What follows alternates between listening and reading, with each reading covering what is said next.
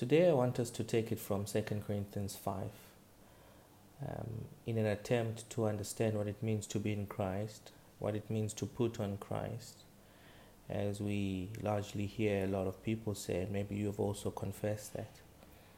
Um, we'll go through a few epistles written mainly by Paul um, to the different churches. We'll go through the Corinthians church, the Galatians, the Colossians, and then back to the Galatians as well. Um, yeah. And um, we take it from verse 16, a little bit out of context, but um, um, our main focus being verse 17 and 18, where he says in 16, Wherefore henceforth know we no man after the flesh. Yea, though, yes, we have known Christ after the flesh, yet now henceforth we don't know him anymore. Um, I repeat that.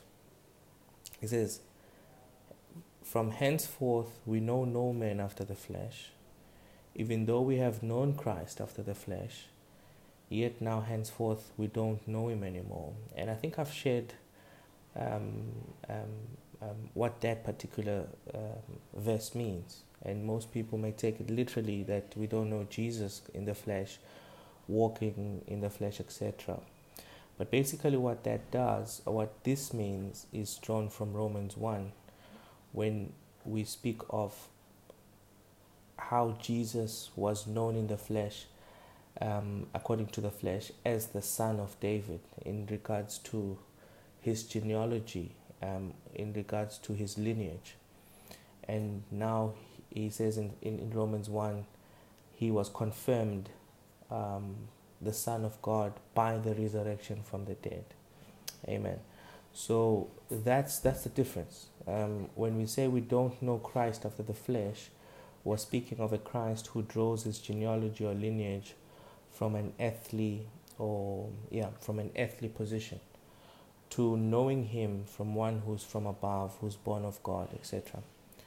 But it's verse 13 where the interest starts. It says, Therefore, because of that knowledge, if any man be in Christ, he is a new creature.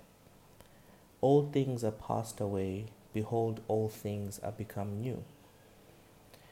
And this is a very famous verse that we use in, in Christianity. Um, but actually, what does that mean? What does the old things passing away and the new things coming and becoming new? Sorry, old things becoming new. What does that mean? What does that entail? Right? And uh, it becomes a challenge or a difference in interpretations. Therefore, if we could just leave it there, anyone can come and say, oh, this is what it means to be the old things, this is what it means to, to become new. And therefore, it's quite important that we kind of try and mirror this kind of talk that Paul is bringing with other epistles. What did he say to the other churches? So, but the fundamental or the fundamental um, position here is that if a man be in Christ, he is a new creature. Uh, all things are passed away. Behold, all things are become new. I usually share sometimes this verse without the italics, as we know that italics were introduced in the translation to English for better reading, etc. So they're not necessarily there in the original text. So if you take away the, the, the, the italics in this particular verse, this verse reads totally different from saying, If any man be in Christ, he is a new creature. It now reads as, If any man in Christ, a new creature. So, which then emphasizes that the new creature is not the man who now finds themselves in Christ, but it is the Christ who is the new creature. Hallelujah. And therefore, all things are passed away. Behold, all things become new. And what is that that is new? It has to be the Christ, it has to be the new creature. But again, the more deeper question is what does that mean? This then means that we can then go to the book of Galatians and try and understand. And you know, the battle with the Galatians was was a mixture of what was an old system versus what was now being brought to new, and um, he becomes a bit more more stern, um, or he comes out a bit. You can deem it a bit aggressive, but not really. Most likely, likely he was largely disappointed. When you go into Galatians 3, he starts calling the people foolish. He says, Oh, foolish Galatians. He starts saying they're bewitched because they have left the way of the Spirit and they have gone into trying to be justified or to be made right with God through works, through obeying the law. And he's asking them the question is who has done this? And he then, of course, you can't just bubble things up. He then brings scripture into it, trying to make them understand that this thing originates from the time of Abraham, etc. And therefore, from the time of Abraham, he even says the promises that God made um, to Abraham were between God, um, were between were between God and Abraham, but they were necessarily it was between Abraham and the Christ. He says that's those are the two parties that were involved in the agreement of the promise to Abraham, right? And uh, he then tries to argue that why do you then deem the law that came 430 um, years after the agreement was made as the thing now that will determine um, if the pro- promise comes or not? He says, How can you have a promise 430 years um, before something comes? And when that something comes, you then see it as the only and the sole reason why the promise should come. So he says, No. He explains why the law then had to come.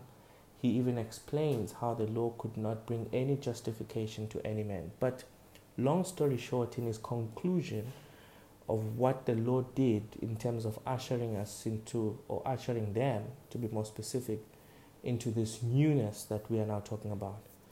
So when you read verse 26, he then says, For you are no longer, for you are all the children of God by faith in Christ Jesus. Then he says, verse 27 For as many of you have been baptized into Christ, have put on Christ. And uh, yes, one can argue that's not similar to what we read, but it kind of has the same tone. If a man be in Christ is a new creation, all things have uh, all things have passed, and new has come. He says, if a man be baptized into Christ, what they have actually done is that they have put on Christ. And the question is, what does that mean? What does it mean? We ask the first question, what does it mean that all things have passed and new things have come? Now, the question that we have to ask ourselves again is, what does it mean to come in to be baptized into Christ? And more, more importantly, what does it mean to put on Christ? Is he a garment? Is he some jacket that you have to put on, right? Um, and it makes sense, you know, because in the Corinthians church, it speaks of how the old things have to be taken away, the old things go, and then you are not left bare. It's actually new comes, right? So in this particular time, in, in this particular instance, it's actually being baptized into Christ and then putting on Christ. Then he says something profound in verse 28. Following that baptism into Christ and putting on Christ, he says, There is there, there, meaning that location, there is no Jew nor Greek. And that just to mean issues around nationality and belonging and stuff like that. He says, There is neither bond nor free, there is neither male nor female, which is quite interesting, right? Yeah, when we speak of Christ, we tend to lose gender. And that's a different story when we speak about marriage and relationships we have. But here, particularly speaking, when we speak of Christ, the gender is lost. Um, why? He says, because you are all one in Christ Jesus. Hallelujah. Because you are all one in Christ Jesus. And he says, that is what happens when we put on Christ when we are baptized into Christ. Hmm? He says there is lost of any form of discrimination or any differences. Why? Because we're one with Christ. So now we've taken this from 2 Corinthians 5, where if a man be in Christ is a new creature. And we, we kind of understood that the new creature is Christ, and how then you take off the old and the new comes. Now being told to be baptized and uh, baptized into Christ, and uh, putting on Christ, and how then that becomes some form of location where, where we are one in Christ. There's no discrimination in terms of nationality or religion or whatever. Um, there's no discrimination even in gender. This then takes takes us to the Colossians church to try and understand how did he put it to the Colossians church? Because definitely he's talking about one and the same thing. He cannot be speaking about a different doctrine to the Galatians and a different doctrine to the Colossians and a different doctrine to the Coloss- um, to the to the Corinthians. So definitely there is um, similarities that we can draw in this. And um, in the Colossians church in chapter 3, which starts by saying, Now that you have been reasoned with Christ, right? Now that you've been reasoned with Christ, he says, Seek those things that are above, where Christ is seated on the right hand of God. Hallelujah. Um, um, so that's the context of the chapter, right? Now that you've reasoned with Christ, now that you have been reasoned with Christ. Amen. And that sim- simply means you've died to something and you're now being reasoned to something and you are reasoned, um, you are reasoned with Christ. He says round about verse 8, speaking of things that you need to put off, he says, you, you need to put off, right? Put this off. Anger, wrath, malice, blasphemy, filthy communications out of your mouth. Lie not to one another, seeing that you have put off the old man with his deeds. Why are we why are we putting off these things? Anger, wrath, malice, blasphemy, filthy communications out of our mouth, lying not to one another. It's because we have already put off the old man with his deeds. And this is a very profound thing, meaning you can be in a position where you've put off the old man with his deeds, but these things are still available or these things are still seen in you. And that does not discredit you. And that's why he's encouraging them to put them, to be conscious of these things and to put them away. Anger, wrath, malice, blasphemy, filthy communications out of your mouth, lying to one another. It says, you put these things off because your reality is that you have put off the old man with his deeds. And guess what? Once you put off the old man, you don't remain naked. He says, and verse 10, and have put on the new. Hallelujah. You've put on the new. If a man be in Christ, he is a new creature. If a man be in Christ, a new creature, all things have passed and the new has come, right? So, what's the new? We understand it's the Christ. So, he's saying, since you've put the old man out and you've put on the new one, you need to take away these things.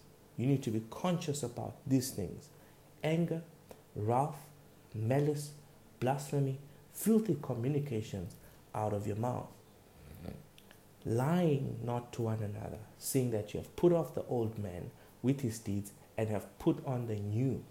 And he explains this new. He says, which is renewed in knowledge after the image of him that created him. Verse 11 he says, where they, where they, again location, is neither Greek nor Jew, circumcision nor uncircumcised, that simply speaks to religion, barbarian or Scythian, born nor free, but Christ is all and in all. Similar to Galatians 3, right? We read this. But he was in the context of saying you are baptized into Christ and therefore you've put on Christ.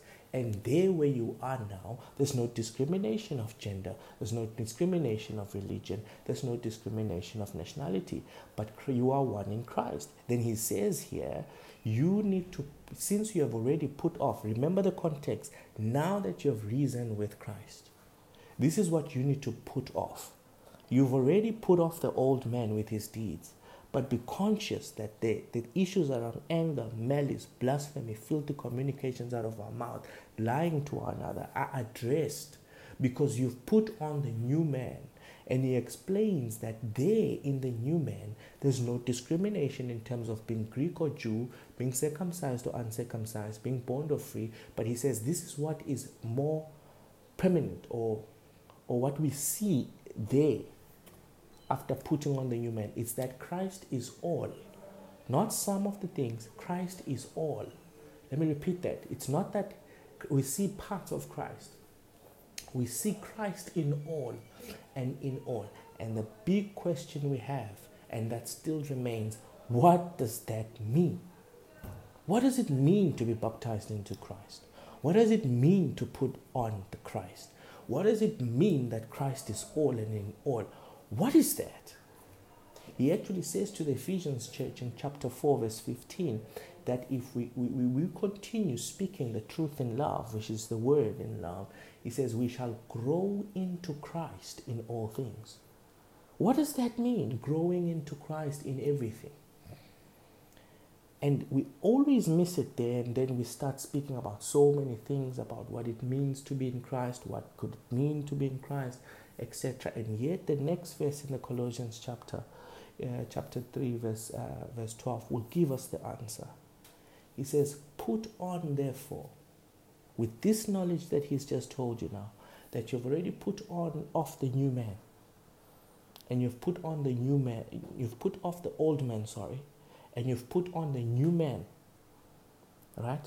It says the, the old man has his, had his deeds. The new man must also have his deeds.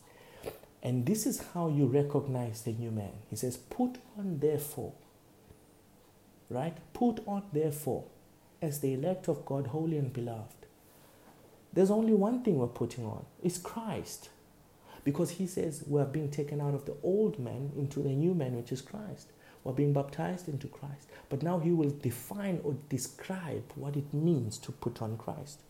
So he says, These are things you put on bowels of mercies, kindness, humbleness of mind, meekness, long suffering, forbearing one another, for forgiving one another.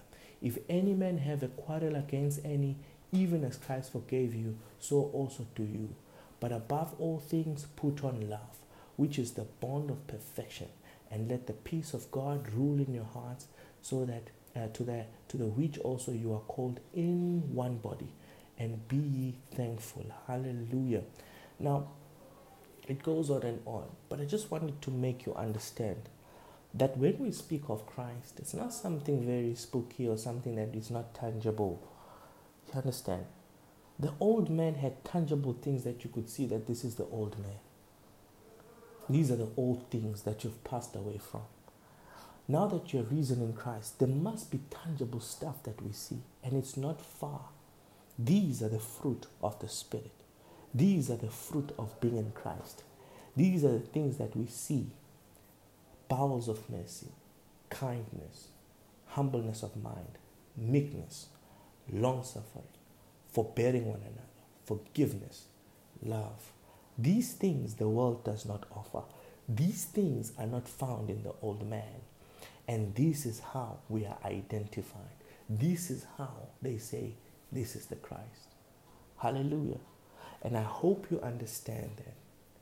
I hope you understand. And I hope you see that even despite the knowledge of saying, I am baptized into Christ, I have put on Christ, there is still emphasis to be conscious of that and to make effort to get rid of things that are found in the old man. And God is good, and that's the mercy of God. That from the pits, He's going to bring you up. And the grace then will have work in enabling you to overcome these things that are contrary to the new man. The new man is not bombastic, the new man is kind, the new man is humble, the new man is meek, the new man forbears one another. The new man forgives. Hallelujah. These are the attributes of the new man. This is the Christ. This is putting on Christ. Hallelujah. Be blessed in Jesus' name. Amen.